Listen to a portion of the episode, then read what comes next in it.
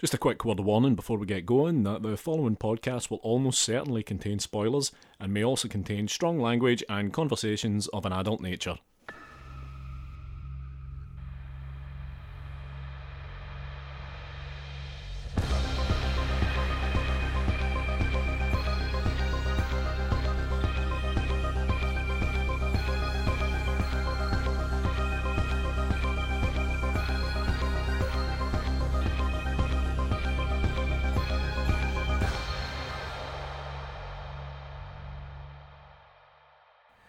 And welcome to Strong Language and Violent Scenes, the podcast giving a second chance to films that might not deserve them. I'm Mitch Bain, I'm a lapsed horror writer and an occasional doer of musical things. And I'm Andy Stewart. Hi, Mitch. Hello, it's Andy versus Mitch time again. We actually, because this is coming out in April, I think we possibly cleared the entire month of March without doing one of these. I think we might have. Yeah, I think we've been pretty on it with the guests, or rather, I should say, you've been pretty on it with the guests.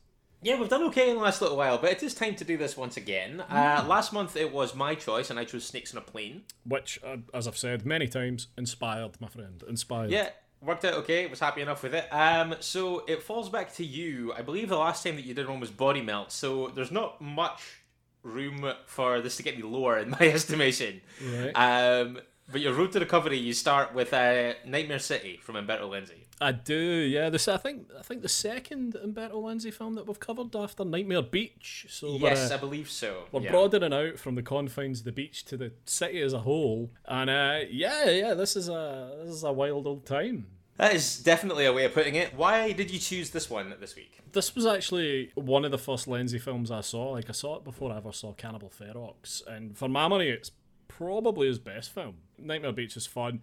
I don't get all the love that if there's any really out there actually, because I don't really hear that much about love for Cannibal Ferox really, because it is just a shite rehashing of Cannibal Holocaust. Um, I just thought it was like at the time I saw it, I hadn't really, really seen many. I don't want to use the Z word here because I know Lindsay doesn't like to use the Z word. But you know, like things like 28 Days Later, where you have kind of running infected. Yeah, because I mean, I think that's probably not a bad comparison point because the infected here are certainly versatile. Yeah, yeah, and it's like th- this was coming way before there were like running zombies and things like Return of the Living Dead. So yeah, so it's kind of interesting in that regard that it did this. It's also batshit crazy. Like the amount of stabbings in this film is head spinning. Like it's crazy.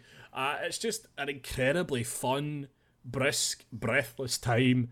That is just. I, I just think it just rewards repeated viewings, so you can just see how terrible a lot of the makeup is and just how janky a lot of it is. But it's never not fun.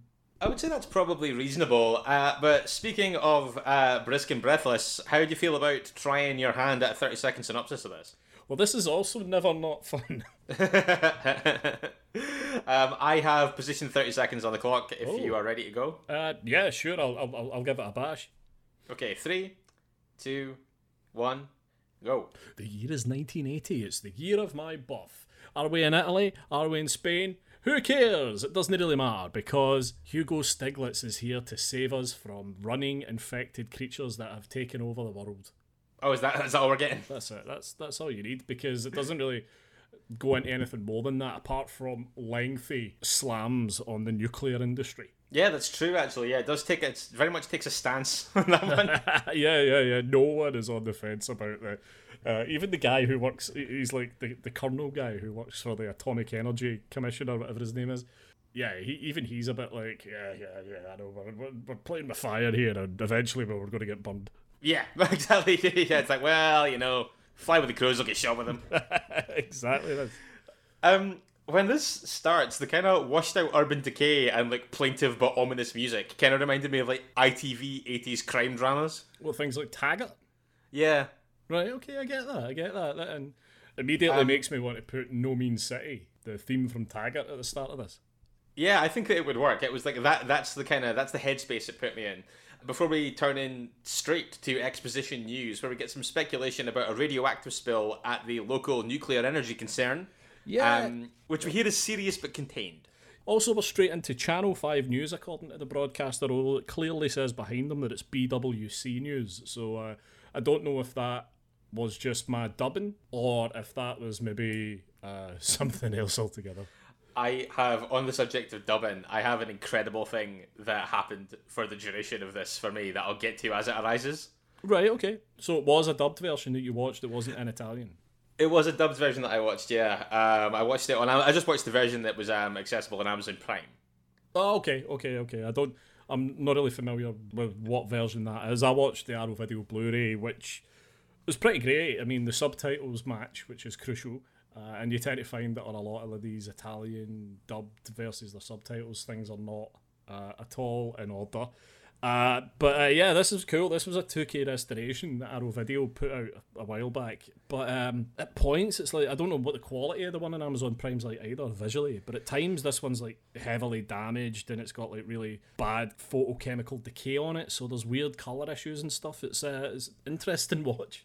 There is the odd bit of that here and there, but you've touched on it, so I'm just going to tell you. Like um, the version that I watched, the subtitles paraphrase the dub so much of the time and to, to begin with, to the point that like at the start when it was happening, I wondered if you know that thing where if you like pause something or if your computer glitches out or something, the subtitles fall out of sync.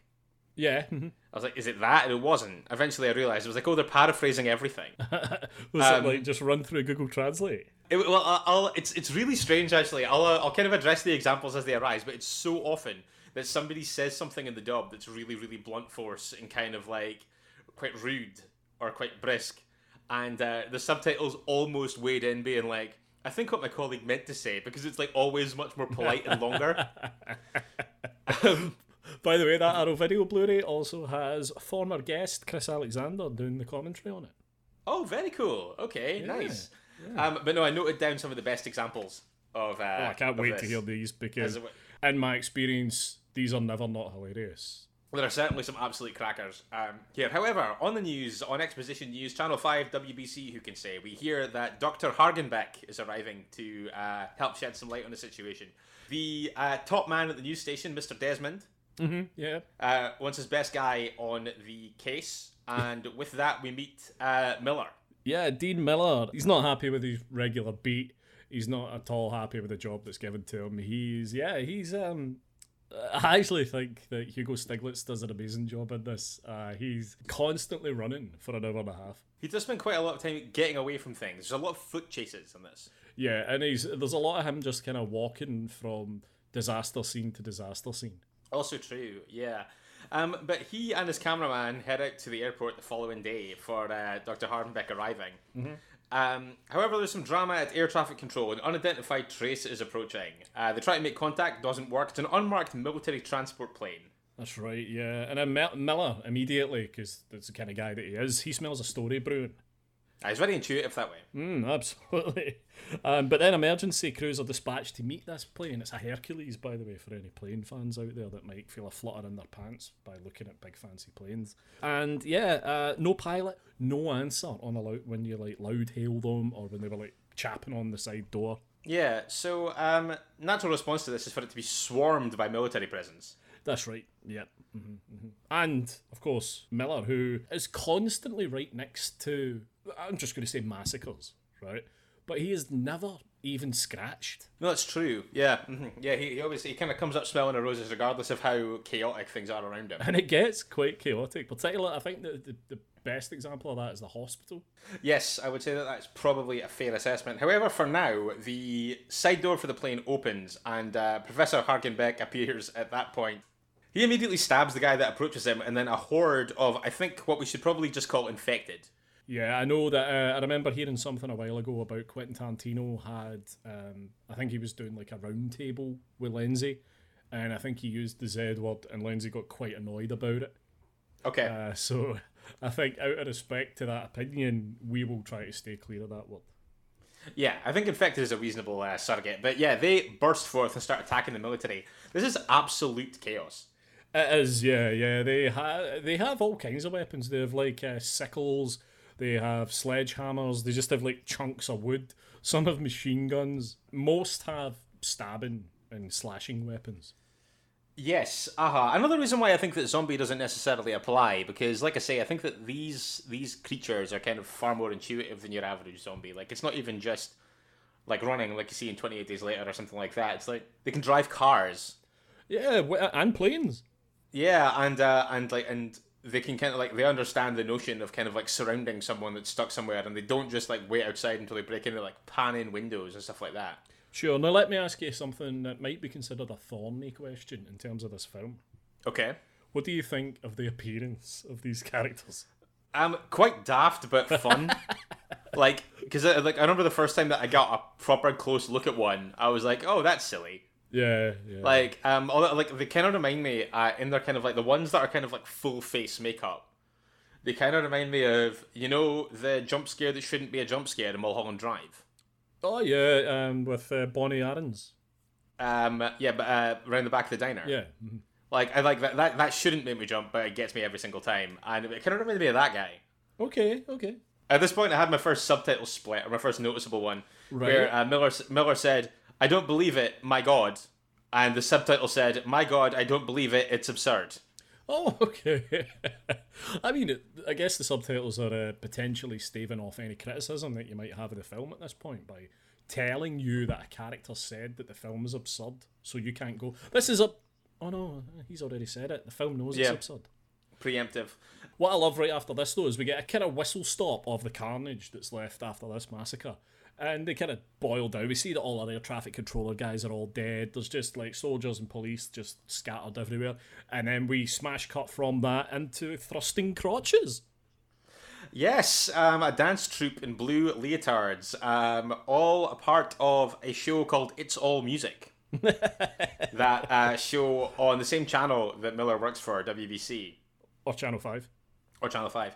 So um, he heads there because it's time to interrupt this broadcast with an important news bulletin. Yeah, now can I ask, is it normal for TV crews in studio to wear white lab coats?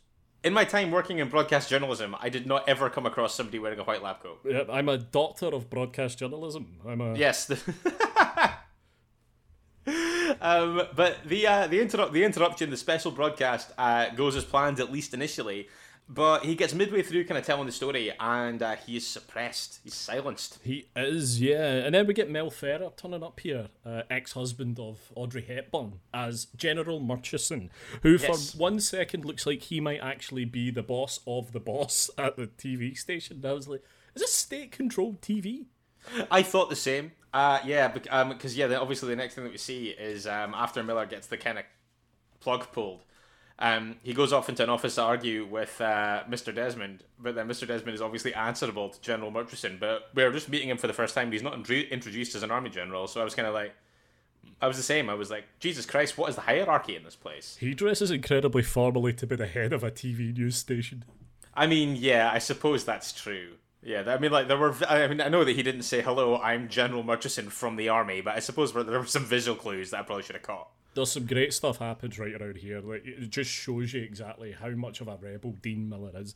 He uh, uses freedom of the press as an argument against the censure that they're trying to place upon him, and he is immediately suspended. But no, no, you don't tell him when he's leaving. He'll quit first, and that's exactly what he does. Yeah, he's a man of integrity, and then he storms out of the room, walks over to a woman who's on the phone, rips the phone out of her hand, and demands that they get his wife on the phone. Yeah, it's ludicrous. I really like it though. Uh, very, very silly. I also think it's funny that after this, uh, it's another subtitle split moment. Um, We cut back to um, "It's All Music," which is about to resume, Oh yes. and uh, the guy who's like kind of like the director, I guess, is like, "We're back on the air in twenty seconds," and the subtitles made it, "We're back on the air in two minutes." Uh, well, that's probably good timing because we then briefly join Major Holmes, who uh, has put his army work aside long enough to, I guess, cavort with his partner Sheila. But yeah, he's told that he's got to get into the office, take those nipples out your mouth. The the army needs you, and this drill is maximum urgency, is what Mad Urban said, which I, I've never heard. I know, yeah, yeah, but like it, it like, sounds important. Um, but yeah, while this is going on, uh, we have got uh, Dean trying to reach his wife without success. There's a lot of that in the early running of him just running around screaming at people, Get my wife, get my wife, I need to see her now. And they're just like, I can't. And he's just like, Okay. And then he always just slopes off, kind of like kicking the ground as he walks away to think of another way to get in touch with her. Yeah, in, in, in like in the time that he was exhausting all avenues, he definitely could have just driven to the hospital. Well, but even when he does that, he gets to the front desk of the hospital, he's like, Listen, I need to see my wife. This is incredibly important. And they're like, no, you can't. She's in the theatre. And he's just like, fine. Just walks away immediately. Like he never pushes a point, which I also quite like about him. I don't know. Like, I think in an emergency situation, uh, I kind of feel like you need to be a little bit more assertive. It reminds me of not to. Uh, just, I'm just going to briefly reference a terrible film here, but um, in uh, in Run Hide Fight, Oh right, okay. there is a point where a couple of kids are trying to alert another classroom full of kids that there's an active shooter in the building. Mm-hmm. Uh, they knock on the window and they like scream "active shooter, active shooter," etc. And then the teacher goes, "Very funny, girls," and shuts the blinds, and they just go, "Damn it!" and never go back to try and tell that class what's happened. Um, which is kind of what I feel like happens here. It's like you can't give up on the first try. The city's overrun. If someone shuts blinds on you, that's quite a clear message. Move on.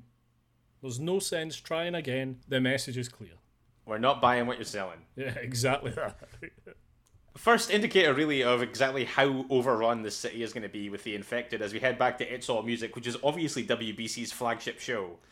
Um, but a dancer is discovered with a throat cut at the hands of one of these guys, and uh, more chaos ensues here as smooth jazz plays and does not stop. this show seems like as prime time and as, and as important as Ant and Dec's Saturday Night Takeaway.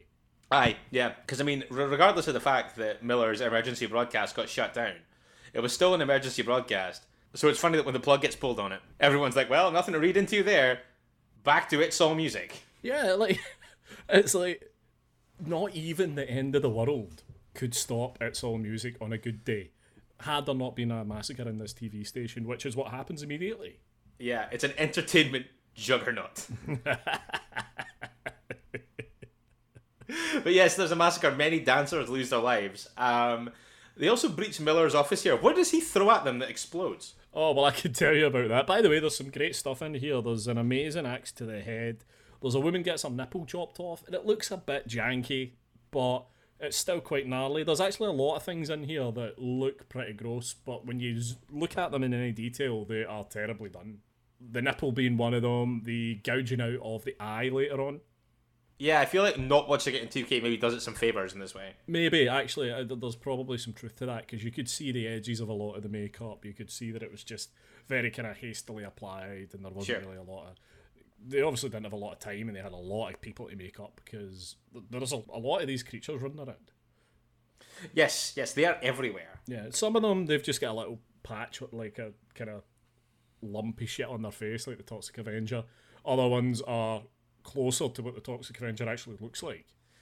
Yeah, I think like um uh now and the effects here are better than this, but it reminds me of like uh you know in Troll Two where there's like some people like or some of the kind of trolls or goblins I guess have um very kind of detailed makeup, but then the ones that they kind of assume you won't see quite so well, they get kind of stashed to the back that have just got like burlap on their heads. Yeah. It's a bit like that.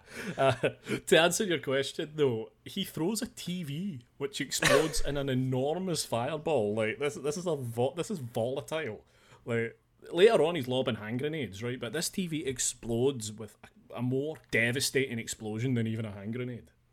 Absolutely, uh, it's yeah. Because like I, I wouldn't like I just I just looked down at the wrong second, and when I looked up, something had blown up, and the two creatures were on fire. Yeah, it's a TV. Um, it's a TV, right? I would never have guessed that. Um, like if you looked away and looked back, it would have looked like he'd lobbed a Molotov. yeah, that's what I thought it was. I thought it was like a handheld explosive of some kind. uh, but no, apparently not. Um, so he takes off in his car. Apparently, this is citywide. We get a kind of look at that again. At this point, we join Miller's wife, Anna, who uh, is a doctor, as we have learned previously.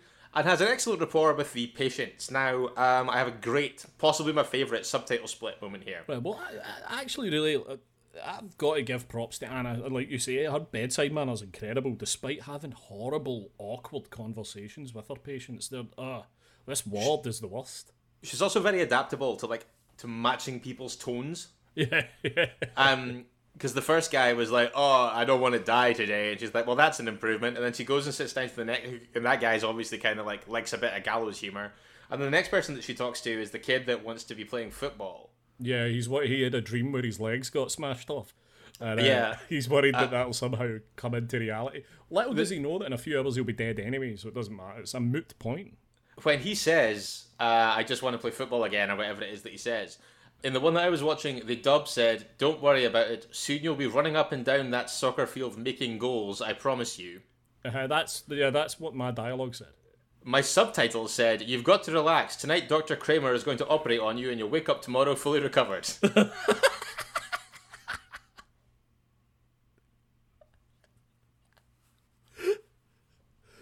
He's not even on the operating table with Dr. Kramer later. It's someone else because It's- he dies in his bed. It's so good. It's so good. I like, um, but that, that was my favorite one, I think. I do, ha- I do have some others. We get some uh, military strategizing at this point. We cut off to like a covert military uh, base where some strategizing I is going on. Uh, yeah, get some uh, some close looks at the creatures here. Um, and uh, a military specialist concludes that they are human, but they're heavily corrupted by radioactivity. Ah, that's Um, the bo- that'll be the bold Colonel Donahue from the Institute of Atomic Research, who I mentioned earlier. Yes, the very same, Colonel Donahue. Uh, he also imparts that they have regenerative capabilities and can only be killed by shots to the brain. Yeah, I, I really, what I really love here is there's a bit where Murchison's like, Murchison turns around and goes, "Look, uh, listen, Donahue, uh, I want you to simplify this layman's terms for some of the less informed colleagues, which 100% means I don't know what No, the hell you're talking about." Yeah, it's like, look, I know what you mean, but for for the benefit of people here who might not, you, can can you dumb it down a shade? Yeah, yes, that, yeah, exactly, exactly what I thought. Do you know what this means? Yes, but you say it first. At this point, Holmes has to postpone heading home to his lover Sheila. That's right. Yeah. By the way, a crucial thing that you've missed, Mitch, and I don't want to blow past it. We learn that these radioactive creatures, their their bodies are constantly losing red blood cells, so they have to feast on human blood, much like vampires, which I'll Yes. also accept alongside ex- infected here because they do drink blood to stay alive. Um, so yeah, and we also learn that you can kill them by shooting them in the head, much like Yep. we would expect from the things that start with Z. Yep. Uh, like uh, I would also accept zompires. okay, cool. Um, but yes, uh, General. Uh, but yes, Holmes calls home. Talks to Sheila, tells her to uh, follow his orders without question. Yeah, incredibly blasé about the seriousness of the message again. Yes, aha. I think that uh, I I think that a few people uh, in the early going in this suffer a little bit for not necessarily taking this entirely seriously enough. Yeah, yeah, and she she's certainly one of them. She thinks he's just calling because he's jealous, and he doesn't want her going out. Yeah, uh-huh. Um, and I mean, this is not even close to the worst, like, blasé attitudes to this that we get yeah, as this goes on. But, but she does barricade herself in the home, uh, but not before looking outside to find the lawnmower running by itself and what's presumably an entirely separate phenomenon. I think that's a great visual. I can only assume because we do get some zombies later in her house. I can only assume that one of them is a gardener who has been. That's what what I've always assumed. Like, it's not even a joke. Like, it's, I've just always assumed that a gardener was attacked mid mid lawn mow, mid mow, and the lawnmower just kind of keeps trundling on. And I think it's a really cool visual, quite creepy. I- she looks out there and it's just trundling past.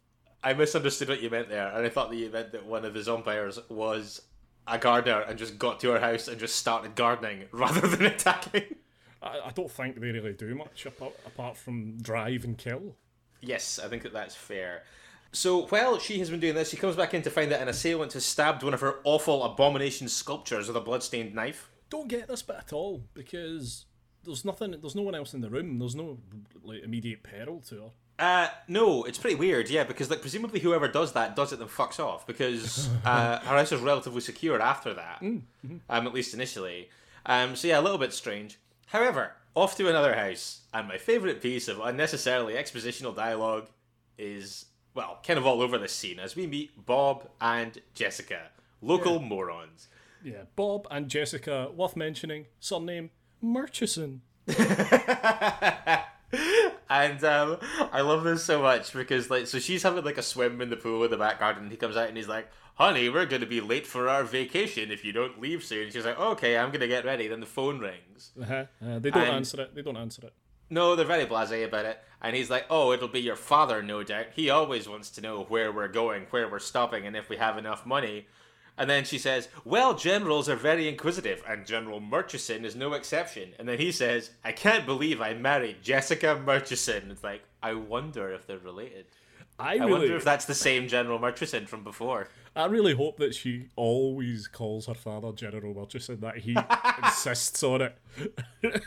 Call me by my rank, subordinate. I don't work for years to reach the rank of general, so that you could call me dad. Um, another amazing thing that happens here is that while they're being very blasé about all this, um, a soldier appears in the garden and was like, "I had to come here immediately. You didn't answer your phone." He must have been like walking through the house as the phone rang. He could have answered it. Yeah, he could have answered it. Yeah, but like, uh, but he literally just like a minute later just appears in the garden, being like, "Well, we couldn't get hold of you," and obviously everyone was very worried. He's taking them to defence headquarters, by the way. Classic defence headquarters. No more information given. Uh, yeah, or at least he would if these idiots weren't like, well, I'm not going to let whatever national security situation is going on get in the way of us decanting to a fucking caravan. Let's creep away while the army guy waits for us out front. Yeah, that's right. Yeah, they they run away and go on their vacation anyway. Yes, crafty indeed. Um, except it isn't. So while they sneak away, we see more army men getting murdered by the infected. Yeah, and yeah. You could probably blow by a lot of this. The only thing really worth mentioning here is that they do smash up a power station and cause widespread blackouts. Yeah, yeah, worth noting. Yeah, because you're right. A lot of like Zompire to human combat is quite uh is quite inconsequential. It's fun to look at, but there's not a massive amount to discuss. Yeah, and this is the point where Dean runs into the hospital and he's told that he can't see his wife, and he just runs right out again.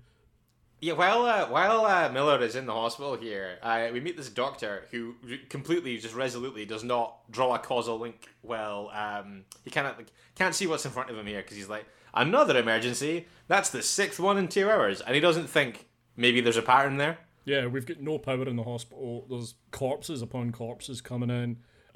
But as he takes this call, um, the audio said, "I'll be right down. Keep your socks on," and the subtitle said, "We'll arrange for a transfusion. Call Doctor Kramer." Dr. Kramer's busy. He's performing surgery elsewhere with Anna uh, yes, correct. Yes, he is. in the Um, dark. Yeah, of course, absolutely. I mean, to be fair, the power's out.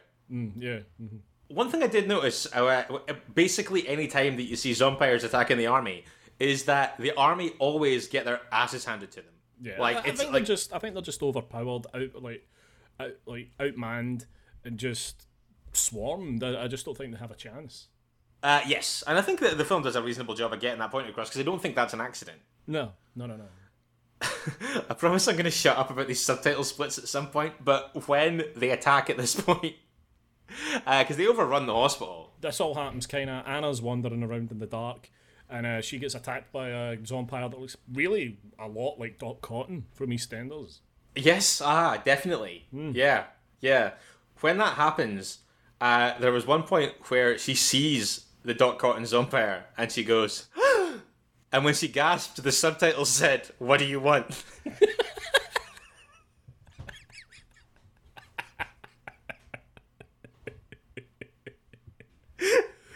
That's that's the best one, yeah. I think that that was pretty great. Yeah. Um. But yeah, Miller does arrive at the hospital at this point to uh to ostensibly to kind of like save slash check on Anna. Yeah. Uh, this was absolutely relentless. Like, I mean, it does enough dialogue and talky sequence, or dialogue heavy and talky sequences to move the story along, but so much of this is just like constant disembowelment. Yeah, like you get you you know what these creatures are, right? Because it's explained and it's explained in that five minute scene with the soldiers, right? So you don't you don't spend any time thinking what's going on here. You know that it's cause of nuclear leaks and atomic energy. You know what the stakes are in terms of Dean and Anna. You yeah, it's like it gets all the important storytelling out the way early on, and then you just get to enjoy the carnage for the next hour. Yeah, I think that that is. Uh, I think that that's reasonable. They do get away um, as a state of emergency is declared, which I think is probably wise, if a little late. Yeah, um, one of my favourite things in the hospital actually is the moment when there's like that group of people huddled together in an elevator, and the zompires like turn the elevator mechanism to lower them down just so they can get at them. I think that's really cool. Yeah, that is cool.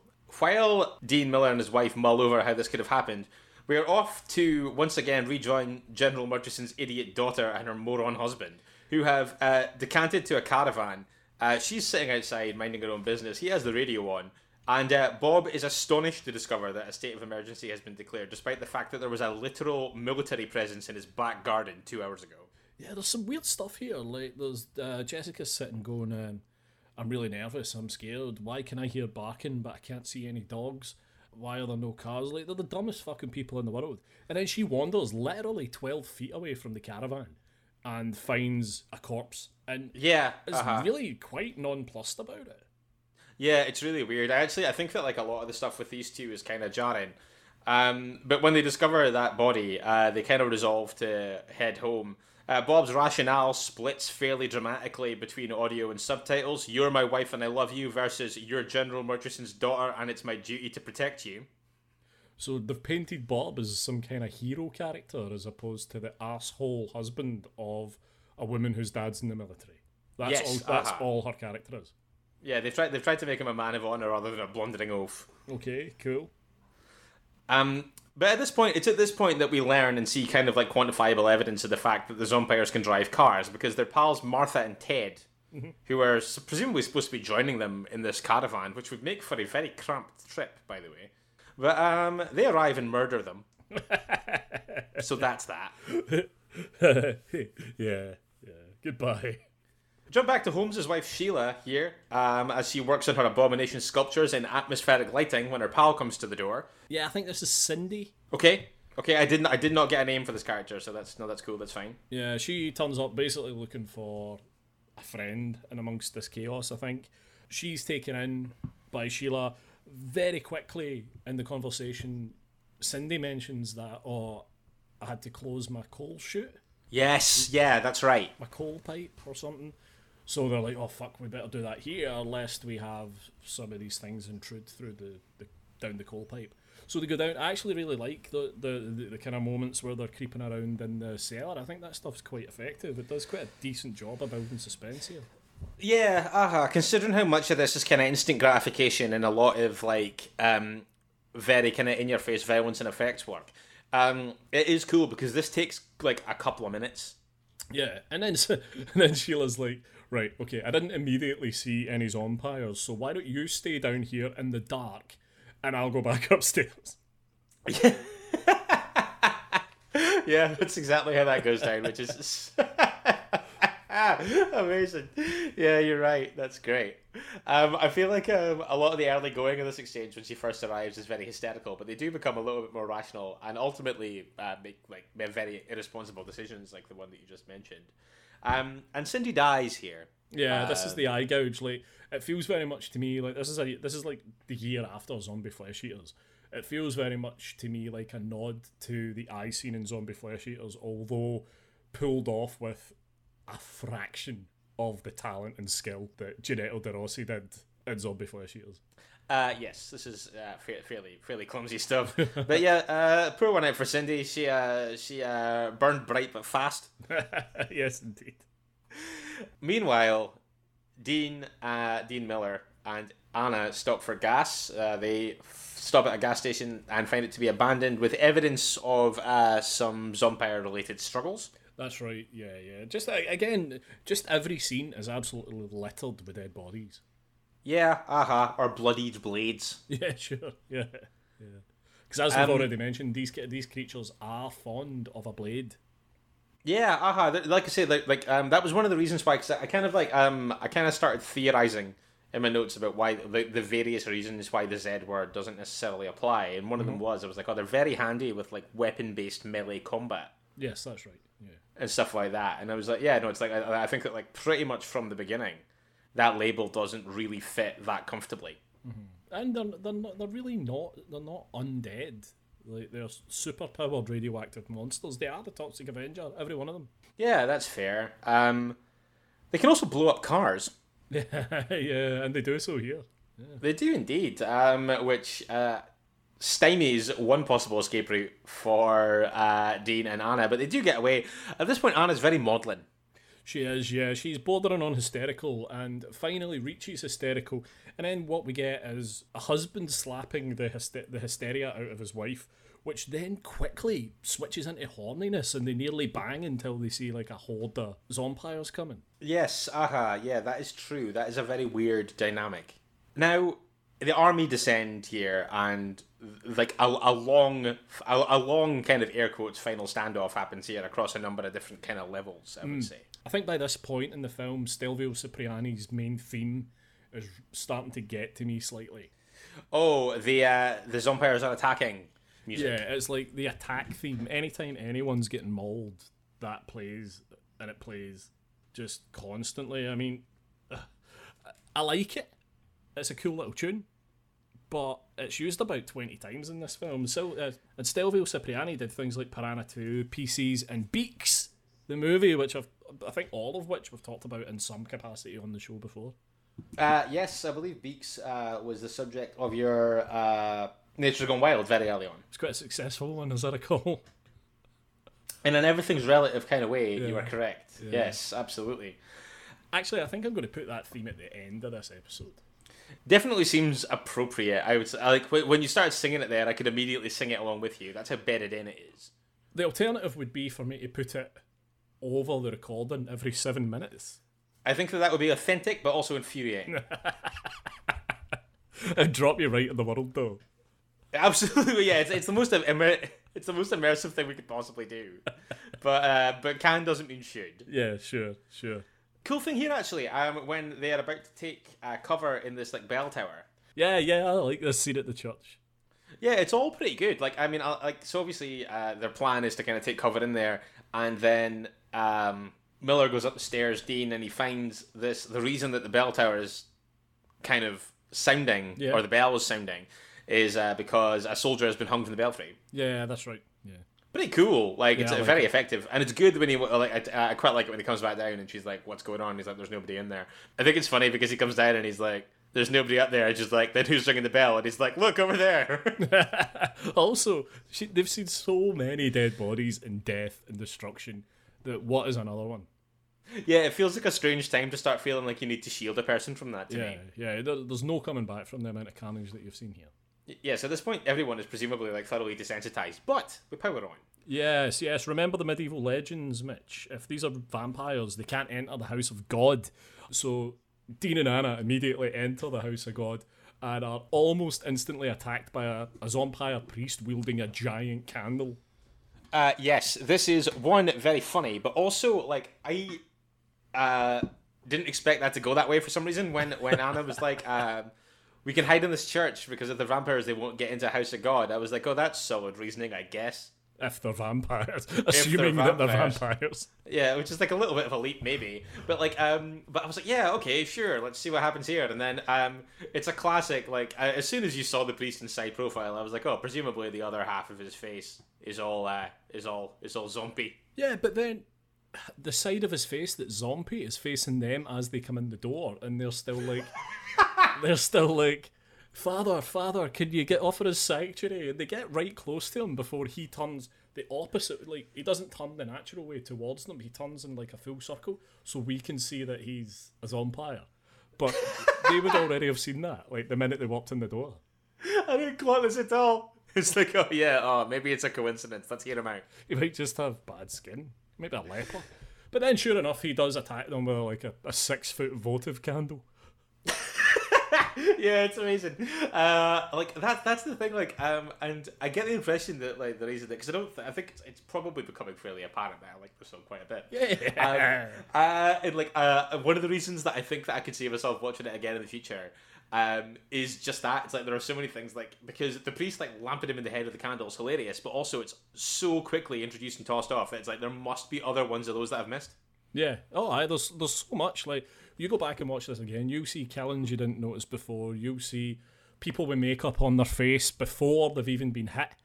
Like just in preparation for like having. There's a woman who gets like a face clawed, and you can quite clearly see before the zombie puts like, his hands on her face that the makeup's already there, and then she turns to camera like ah. So it's like there's, there's loads of really dumb, silly little things like that that kind of speak to the amateurish nature of Lenzi's films in general, I think, but also had a mad charm. Um, certainly, I, I think that that's true of this, definitely. And I I suppose the, like the only other one that I've seen, unsurprisingly, is Nightmare Beach, and I would say that I probably agree with you on that score as well. Mm-hmm. Um, this is escalating rapidly. Military operations are becoming limited. Uh, Murchison is starting to tell people that their missions are kind of useless. It's pretty ominous at this point, really. The, the It mood, is pretty ominous. the mood is the mood is low. Yes, I would say that that's that, that's fair. I would say it's grim. I would say you're right. Um, but yeah, um, at this point, Holmes goes home again. I'll never tire of saying that. Um, for the most predictable Zompire reveal ever. Yeah, Sheila's umpire. Still uh, strong artistic bent. Absolutely, yeah. Still working away on those dreadful, dreadful sculptures. And they're so terrible, she's shot in the face for making them. Twice, yeah, yeah. Um, there was a weird one there when he shot her, like, um, because he shoots her once and it kind of pierces her forehead. But then the second time, it looked to me on first watch when you see it from the back like it blown her head clean off her shoulders, but then her head's intact when she hits the ground. Yeah, yeah, that's uh, one of those instances of amateurish filmmaking that I talked about just a minute ago. Quite enjoyed it though. Um, at this point, Anna and Dean, fresh from killing a priest, are out in the aftermath of more chaos. Um, well, I say aftermath. It looked like it was going to be one of those kind of like desolate Twenty Eight Days Later style moments where they kind of like walk out into the kind of like after the dust is settled on like some kind of massacre. It's not that though. Um, there's a whole load of them still kicking around. Uh, swarms of zompires descend. Miller pretty handy with an automatic weapon, as it turns out, as this chase follows us somewhat hilariously into a theme park. Yeah, he's an absolute fucking action hero by the end of this. Like, he ha- he has been a man of action really since the get go. Yeah, reasonable. Um, and, he, and here he, he really lives that fantasy. He has guns now. He's got hand grenades that he's lobbing. He's blowing holes in Zompire's heads with alarming regularity. Th- This bit here is amazing. I love this bit in the theme park. And then to have the audacity for the uh, like the climax of it to take place as they climb up a roller coaster to escape via helicopter. It's amazing. Uh, yes, this is like ludicrous in the best possible way. When I realized what was happening here, when I started to see the elements converging, I was like, "This is tremendous. This is a suitably ridiculous end." Ah, brilliant. Uh, when yeah, when they when they run up the roller coaster and get winched to, I was gonna say safety, not necessarily true, because Anna doesn't make it. She loses her grip uh, from the winch and falls to her death. It's amazing. She hits every possible rung on the way down. Uh, certainly, a dummy in her clothes does. Um, uh, which Yes. is, I mean, it's quite clearly some kind of mannequin. Um, but yeah, here's the twist. Yeah. Uh huh. Um I uh I actually uh, I'm not a great one for talking to myself as you know, Andy, but I uh, I actually said what out loud when um Anna hits the deck and with that Dean sits bolt upright in bed as if waking from a nightmare. Jolted from a nightmare in which he just watched his wife die. Um, yeah, apparently they, they added this ending in because they didn't know what else they could do. They didn't know how else to tie the film up, and they'd spunked all their budget. Amazing. It's ridiculous. Like but yeah, um, we get a little bit we get a little bit Dallas here. We get Um, thoroughly Dallas here. Uh, yeah, where it turns out the, the entire uh, proceedings of the day that we've seen unfold has been a dream of Dean's specifically. I fucking love this. I kind of do as well, actually, and it's and it, it goes against every fiber of my being to say that I kind of quite enjoy it, but I do. And I also want to point out at this point because he's just getting ready for a regular day at work. Once he realizes that Anna's okay and that he's imagined the whole thing or he's dreamt the whole thing, and he's kind of just talking about what it is that he's away to do. And uh, there's a hint that this kind of might not be all that it seems because he does talk about the arrival of Dr. Hagenbeck, but also um, Dean Miller is a investigative broadcast journalist that pronounces it nuclear. Yeah, yeah. But then loads loads of people do that. Like it's never not annoying to me that Jack Bauer does it constantly. Really? I didn't watch 24. Is that like, wow, okay, I didn't know that. Yeah, less of a Dallas, more of a premonition, perhaps. Yeah, Uh, because, we do get to see, I guess, I guess what you would call the first kind of five minutes of Nightmare City again. Yes, yeah, yeah, which uh, which which pulls the runtime conveniently over the 90 minute mark. Um, yeah, we do see a decent amount of familiar footage. And the plane lands. Now, I gotta say, we're back at the scene, the exact scene, like you say, of the air, of the plane landing at the start mm-hmm. of this. And how this ends is that the door to the plane opens, the scene freezes, and in either Italian or English, depending which version you're watching, the words of the nightmare becomes reality are emblazoned on the screen and the credits roll. Yeah, I had it in Italian. I had it in English. My preference would have been, I think, there, and it's not often that I favour an open ending Mm-hmm. uh, to this extent, but I think that I probably would have preferred the plane door opening and it freezing and the credits rolling without that. Right, okay. I think that that would have been kind of cool. Okay, got you. Mhm. But this does not take away from the fact that we are out on Nightmare City, and I really liked it. Yeah. Um, did I prefer it to Nightmare Beach? Maybe. yeah. Probably. See, I like the dynamic we have in these episodes, right? Because you generally bring newer things to the table, right? And I tend to bring things that are a little bit older.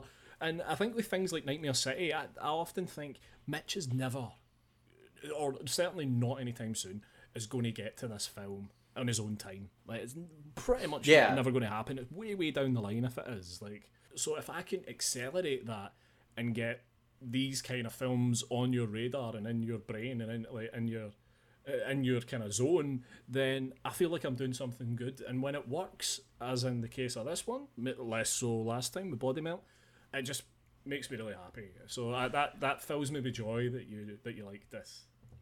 Yeah, I, th- I think that it's um it's it's it's an interesting one these because almost always I mean Snakes on a Plane is kind of an anomaly, but almost always you like you say you're going for something ordinarily from the seventies and 80s Um, that like you say, I think that like God alone knows when. I don't think that I'm working through things at a, reason- at a reasonable pace these days, but there's so much stuff out there that God knows when I would get to them. So I do quite like being kind of like thrust into a world that I would not have voluntarily explored. Yeah, yeah, Um, and whereas I think that like a lot of the time, uh, I'm picking something that is potentially like maybe something like a festival title from what- from the, like a, like recent years and things like that.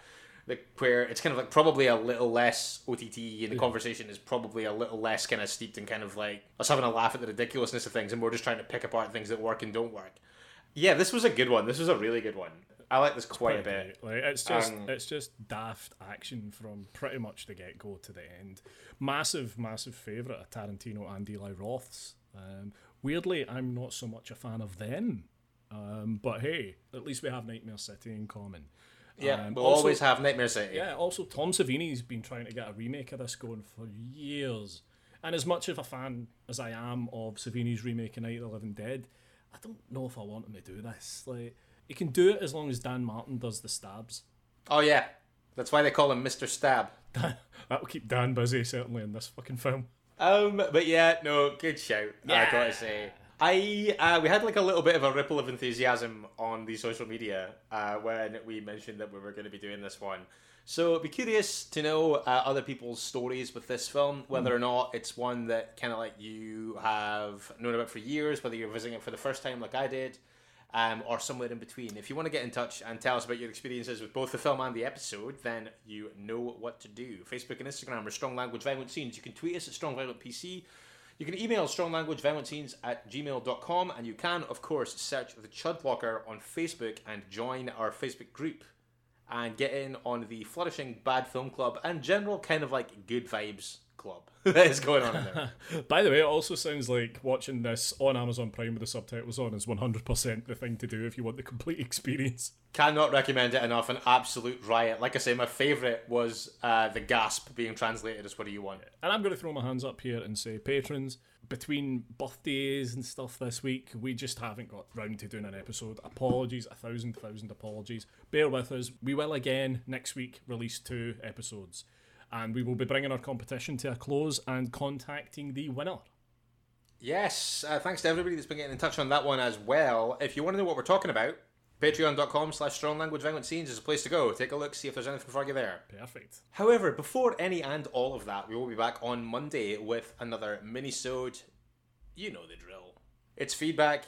It's what we've been watching. It's Nature Gone Wild. It's Mitch's pitches. It's a streaming platforms. It is our announcement for this coming week. Yeah, it's all of that. Join us then if you can. Now, Andy, as we're heading away here, mm. you mentioned it earlier. I think it's probably only fair and only fitting that we exit on Stelvio Cipriani. Absolutely. Crank it up, guys. Fill your ears, and we'll see you on Monday. Bye bye. Bye.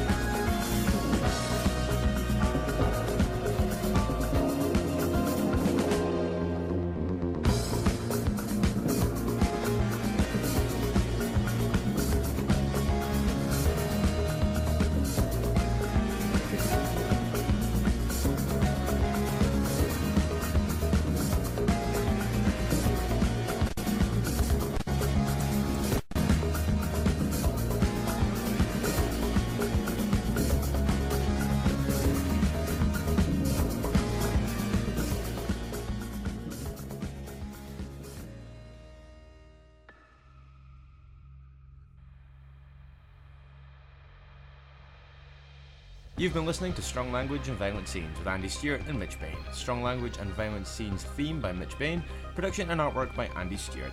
Find us on Stitcher, iTunes, Spotify, Google Podcasts, and Podbean.